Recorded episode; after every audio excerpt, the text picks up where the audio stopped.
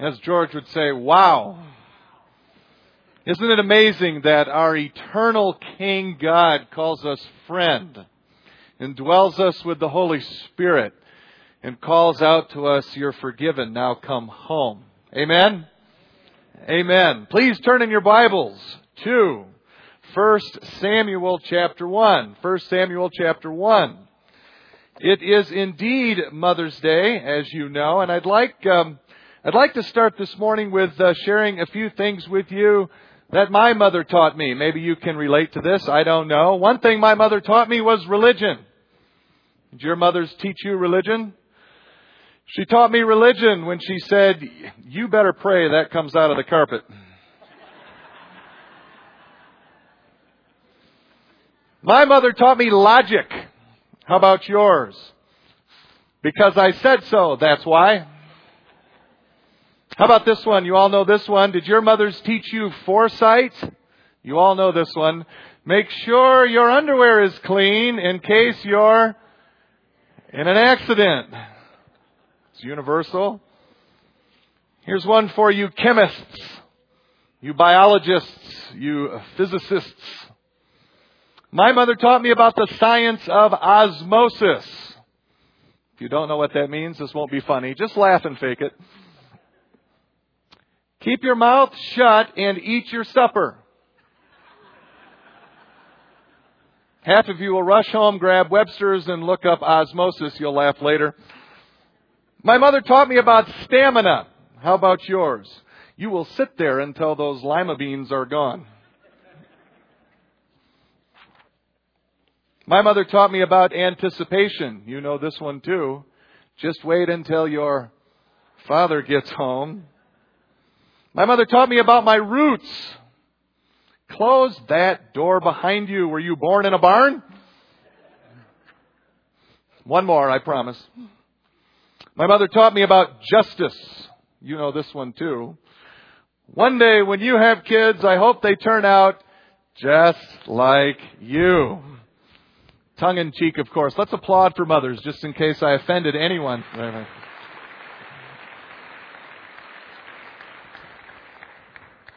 I'd like to share with you this morning one of my favorite Bible stories. It's one of my favorites for many reasons. The reason it's my favorite this morning is because of the mother in the story in the story. Her name is Hannah, and she is the mother of Shemuel, the prophet, Samuel, the prophet, and the last judge of Israel. Your Bibles are open to 1 Samuel 1, and I'll begin reading at verse 1. Now there was a certain man from Ramathaim Zophim, from the hill country of Ephraim, and his name was Elkanah, the son of Jeroham, the son of Elihu, the son of Tohu, the son of Tsuf, an Ephraimite, probably of the tribe of Levi, living in Ephraim. He had two wives. Right away, there's a foreshadowing in the Bible that trouble is coming. Whenever you, I, whenever you read the Bible, he had two wives, or there, there is trouble brewing. You look. He had two wives. The name of one was Hannah and the name of the other Peninnah. And Peninnah had children, but Hannah had no children. Again, you get the idea. The author is telling you trouble's brewing. Now this man would go up from his city yearly to worship and to sacrifice to the Lord of hosts. This is the first time in the Bible we get this title for God, Lord of hosts. Biblical exegetes call this first use. We've been reading from Genesis until now. It's the first time we see it. Probably, usually, first use something really God is trying to emphasize in His Word. In this case, we'll see in a minute, Lord of Hosts is that title of God's ultimate sovereignty and power and control. And Elkanah would go to sacrifice to the Lord of Hosts in Shiloh. The Ark of the Covenant was in Shiloh at that time. And the two sons of Eli Hophni and Phinehas were priests to the Lord there. When they, when the day came that Elkanah sacrificed, he would give portions to Peninnah, his wife, and to all her sons and daughters. But to Hannah he would give a double portion, for he loved Hannah, but the Lord had closed her womb. Her rival, however, would provoke her bitterly to irritate her because the Lord had closed her womb. It happened year after year. As often as she went up to the house of the Lord, she would provoke her. So she wept and would not eat. Okay, gentlemen, husbands especially, get ready to duck. Verse 8. Then Elkanah, her husband, said to her, Hannah, why do you weep and why do you not eat and, and why is your heart sad? Am I not better to you than ten sons?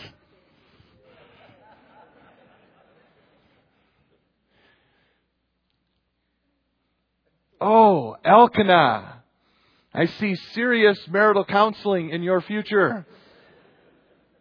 Yeah, and we all laugh, but gentlemen, have you been there? Wives, have you been there? You're really hurting about something and Mr. Man comes up, why are you, you have me! And you say, well, you've been a little hard on Elkanah, maybe, but maybe not. You say, look at verse 5, Pastor. Says he loved her and, and he gave her a double portion of the sacrificial meat. Now, Maybe he means well, and maybe that sounds kind. But you have to wonder, did, did that add maybe to Peninnah's spite and bitterness against Hannah? That Elkanah was treating her better? The Bible frowns on favoritism, and we may have a story here showing why, at least in this, it's a bad idea. Elkanah's wife is, is heartbroken, get this, Hannah is heartbroken over not having any children. And just like a man, right, ladies? Oh, you don't feel good? Here, he gives her an extra chunk of lamb to eat. There, there you go. Have that extra steak. That'll make you feel better. Oh, Elkanah. In reading this story this morning or before, did, have you ever asked yourself, does it cross your mind, did Elkanah take a second wife? Because Hannah was barren? You ever thought about that? We don't know for sure who he married first, but Hannah is listed first, which is a huge clue for biblical Jewish writers. The whole situation uh, doesn't it sounds a little bit like Abraham, Sarah, and Hagar, doesn't it? Is Elkanah like like Sarah and Abraham trying to take matters into his own hands? Trying to, to, to fix the problem himself rather than patiently relying on the sovereignty of God, even if that means a, a, a life without children and simply empathizing and, and loving his wife, Hannah. Maybe that's why that title, Lord of Hosts, God's sovereignty, shows up here for the first time. God's sovereignty in contrast, perhaps, with Elkanah's attempt to control the situation. The attempt that, that leads to, to one provoked woman, Peninnah, and, and another woman, Hannah, heartbroken. The name Elkanah means God has created. Has Elkanah for, forgotten his own name? By attempting to take God's creating role in his own hands eh, and making a bit of a mess of it? No, I, I don't think Elkanah's doing real well here. He may mean well, but ouch. Now, men, fathers in particular, don't worry. I'll pick a kinder and gentler passage on Father's Day next month, I promise. But I mention these things today to suggest to you that Hannah's pain here is even more profound, if you can imagine, even more profound than, than not having children or having a bitter rival. Her husband doesn't get it. Elkanah doesn't get her, it seems. And so even beyond the loneliness of an empty womb, Hannah is completely alone. You see, Hannah's rival here isn't really Peninnah. Peninnah isn't helping matters, but she's really not the problem. And it isn't really her well-intending but perhaps bumbling husband, Elkanah. Now, Elkanah isn't helping matters either, but he's really not the problem. Hannah's real problem here, her real rival, is sin and chaos and living in a fallen world where unfortunately sometimes women can't conceive. And God warned the human race of this. Remember? He tells Eve in Genesis 3 there'll be great pain in bearing children. The Hebrew there is much broader than simply the act of giving birth, as painful as that is, as I know you ladies could testify if you've had kids today. The, the Hebrew is broader than that. Childbearing in Hebrew is broad enough to include every difficulty. Anything you can imagine concerning and surrounding being a mom and, and raising kids. It's even broad enough, childbearing, to include its beginning and, and, and that pain even in trying to conceive in a fallen world. Because of the fall, ladies, especially for you, all things children from, from conception or even just before conception like Hannah, from conception to grave and, and everything in between are going to include a lot of pain for you, ladies especially. Things as, as simple as the pain you feel over your little boy's scraped knees. Or more serious, that the pain that your daughter's broken heart. How about this one? The, the pain of a, of a child leaving home for school or for marriage. Now, of course, moms, you're glad that they could go and have that opportunity and that they're being married and, and all of that, but there's pain there, isn't it? When that daily contact with those precious children turns into weekly and monthly and maybe two or three times a year, depending, that's painful, isn't it? Or the pain of a child who, who doesn't know or, or, or walks away from God. And for some, like Hannah here, the, the pain of not being able to conceive. Hannah's most serious rival is not Peninnah, Elkanah, or even an empty womb. It's sin and living in a fallen world. And in her lonely despair, in her very personal battle concerning children in a fallen world, what does Hannah do? She prays. Hannah turns to that sovereign Lord of hosts in earnest, desperate prayer. Let's see, beginning at verse 9. Then Hannah rose after eating and drinking in Shiloh. Now Eli the priest was sitting the, on the seat by the doorpost of the temple of the Lord. She, greatly distressed, prayed to the Lord and, and wept bitterly.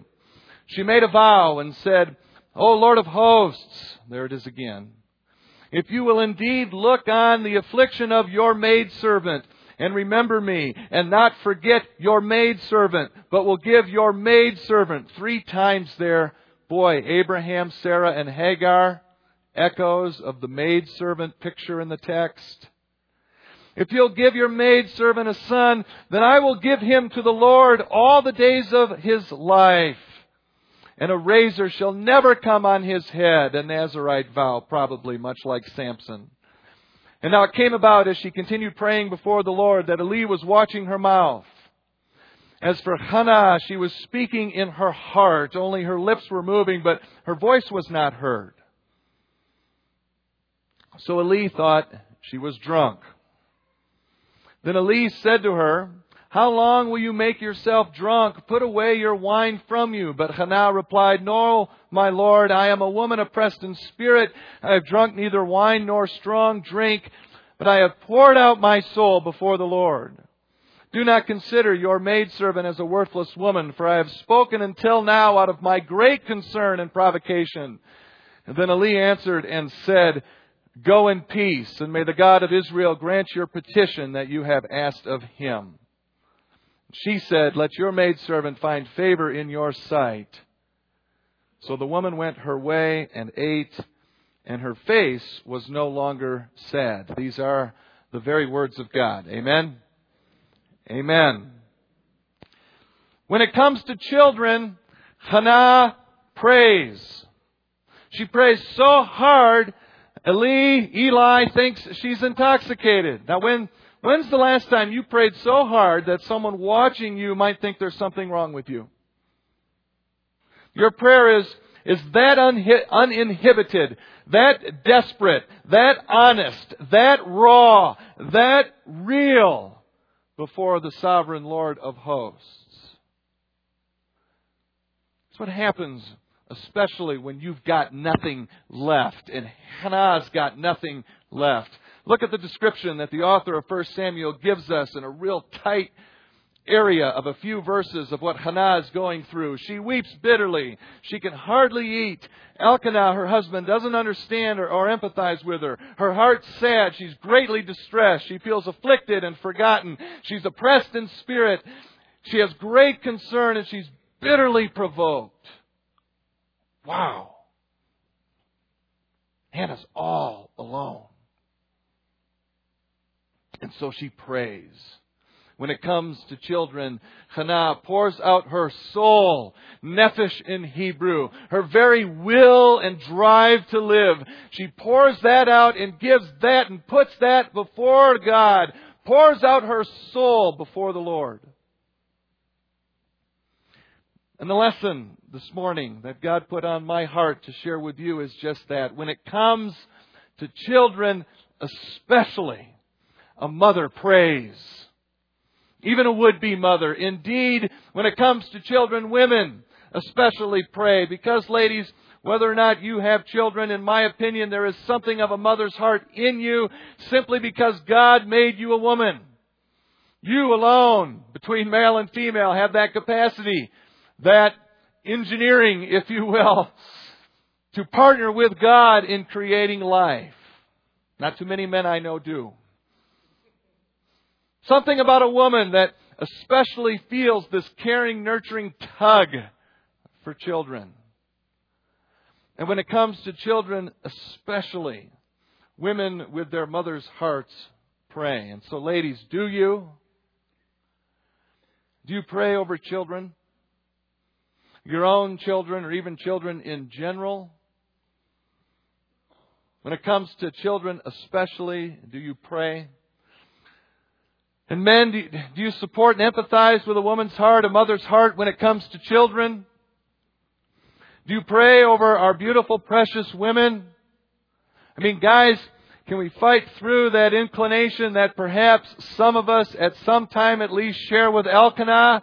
That first instinct perhaps that that wants to ask, what's wrong with these women? Why can't they just be happy? After all, they've got me. Can we fight through that, men? Real men do. Can we fight through that, men, and instead pray over our women and children? Empathize with them. What jumps out from this text? One thing does. Why isn't Elkanah praying with Hannah, for heaven's sake? He's telling her about himself and giving her meat. Why isn't he there praying with her? Or even praying alone for her? Shouldn't he be? guys, when it comes to our women and children especially, do you pray? This morning, I've invited today some kids from downstairs to join us. Lord willing, they're at the door. I see Cassie. That's a good sign. Come on in, kids. Come on in. And I've asked them to come on in. Go ahead, you can jog it a little bit. I've asked them to come on in and just spread out in the center aisle and maybe the aisle that cuts us front and back. But you guys come, and as they're doing that, I'd like to invite anyone here who is 17 and younger.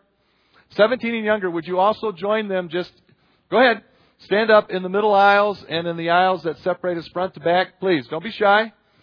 This is your one and only chance to run in church. Go ahead, join them in the aisles. 17 and under, please. Awesome. You can spread out. It's okay. Good. And as they're getting in place, next, ladies. Would you please stand, make your way to an aisle, ladies, and get to where you're surrounding these kids or as close as you can and, and try to reach out and touch a, a child on a shoulder as we pray over them in a minute. At least the, the, the children that aren't too shy. ladies, would you do that, please? Thank you.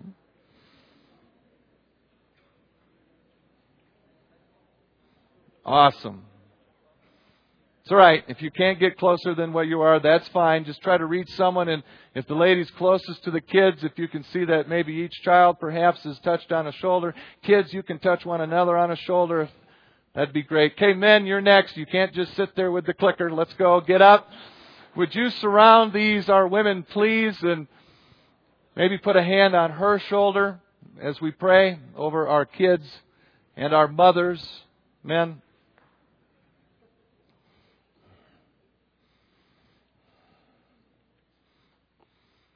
All right. As you're there or making your way, let, let's bow our heads in prayer, shall we?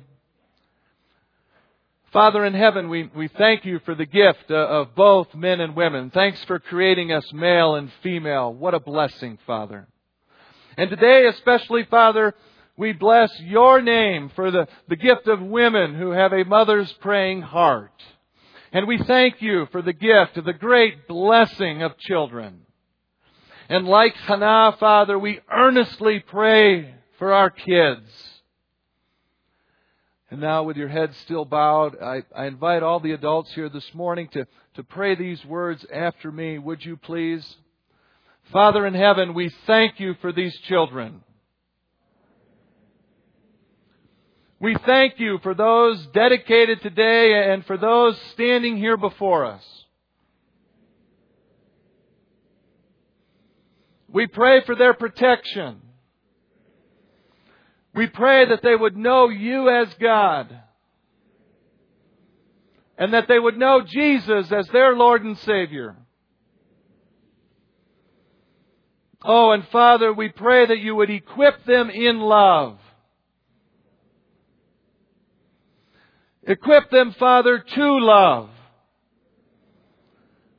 to love you with all their heart and soul and might. And to love others as themselves. That through their love of you and others, the world may know there is a God. And there is salvation in Jesus' name. Father, we bless these our children in your name. And in Jesus' name we pray. Amen. Amen. Praise God. You may find your seats again. Kids, as soon as the Red Sea parts, you can find your way back down to your classes. Thank you, Cassie, and teachers, for the blessing of praying over our kids as you're finding your seats, as the kids are leaving, there's a video that I came across this past week I, I'd like to share with you in closing this morning. I've got a few words after, but so we won't be here much longer. As soon as you're settled, we'll watch it and maybe some of the memories that you have of your mother are are like this. See what you think.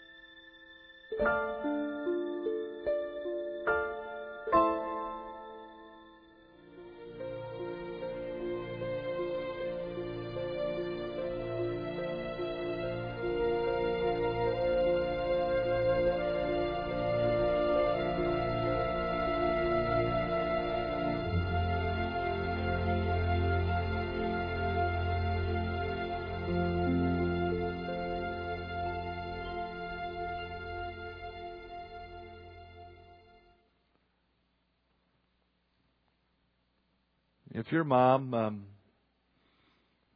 is still living,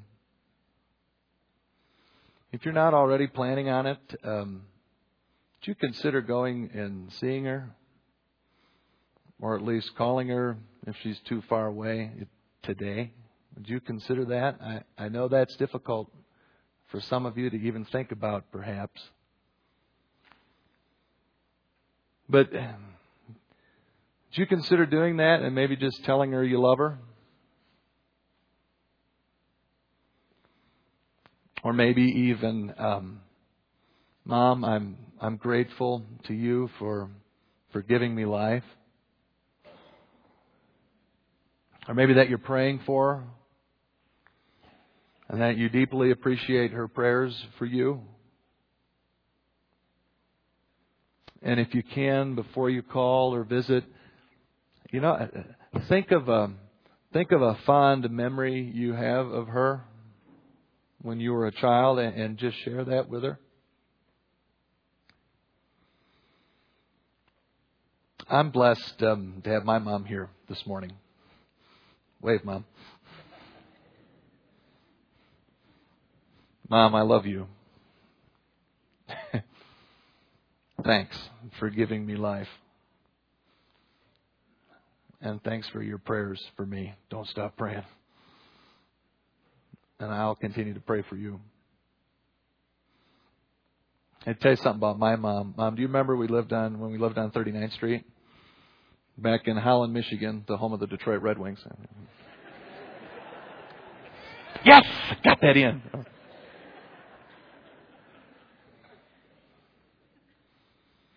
Um, I'll never forget this. And this is something that happened 25 years ago. Um, a girl had just broken up with me, a girlfriend. That happened a lot to me growing up. and I was devastated. And um, I came home just weeping and crying and sobbing and do you remember, Mom?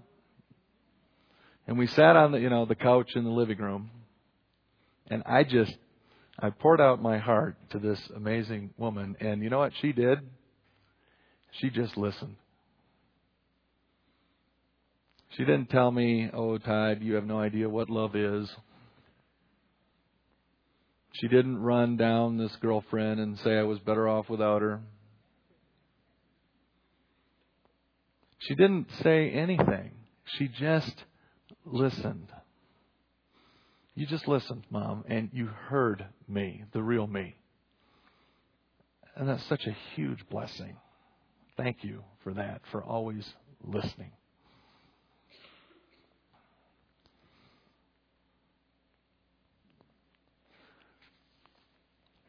You know, one of the um, one of the toughest things for me about speaking on Mother's Day is that I know this day is extremely painful for many of you guys, many of you ladies, especially. Many of you don't have a mom where you could say things like that. And as you watch that video, it either tore you up or you cynicism within you just kind of wrote it off as what kind of cheesy thing is that to protect yourself from pain. Some of you, no doubt, are not able to have children or you're having difficulty conceiving, like Hannah. Or maybe you've lost a child. Something a parent should never have to go through. Or maybe you lost a mom at an age much, much too young. Or maybe the memories you have of your own mom are extremely, at best, difficult for a variety of other reasons, and you can't even think of or don't want to try to think of, of one fond memory.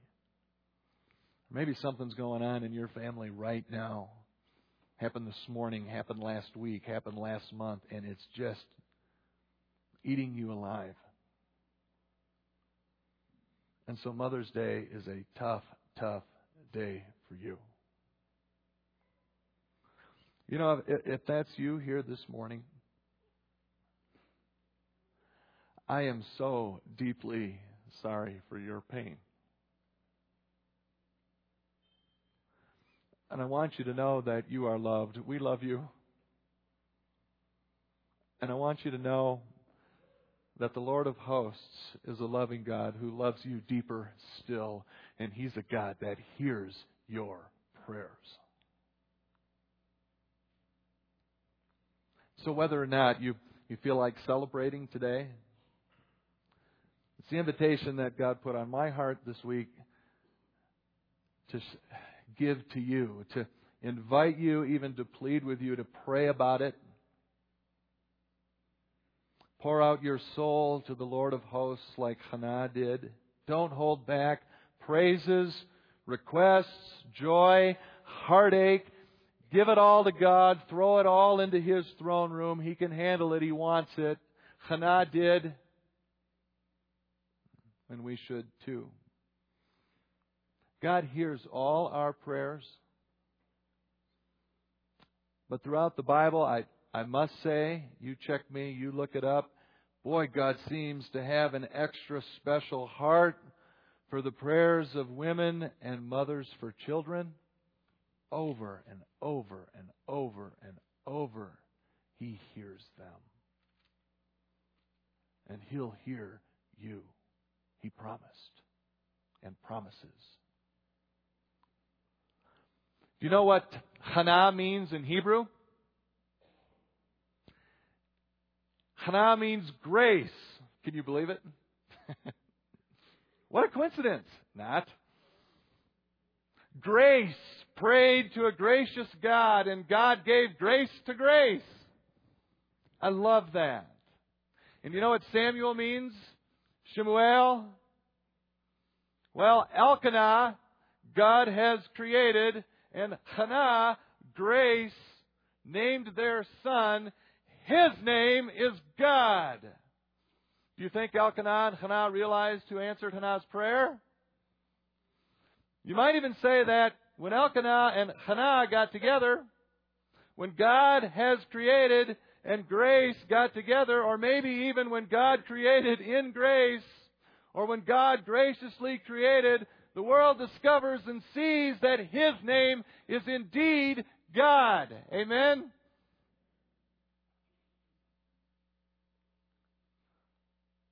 So pray on Mother's Day and always to the Lord of hosts. He hears your prayer.